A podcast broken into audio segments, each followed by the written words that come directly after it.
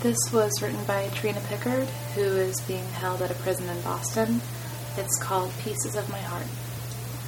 I'm trying to start all over, anxiously getting over it, beginning a brand new chapter in my blood, ridding all the things I had to go through.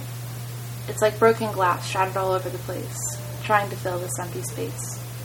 Not knowing where to start, how do I pick up the pieces of my broken heart? Do I suck it up, sweep it up, or washed away in the rain as I washed away my gloom? I run from myself so I don't have to feel, and staying true to myself and keeping it real. Feeling pain brings more pain, but they say I must feel this before I can heal.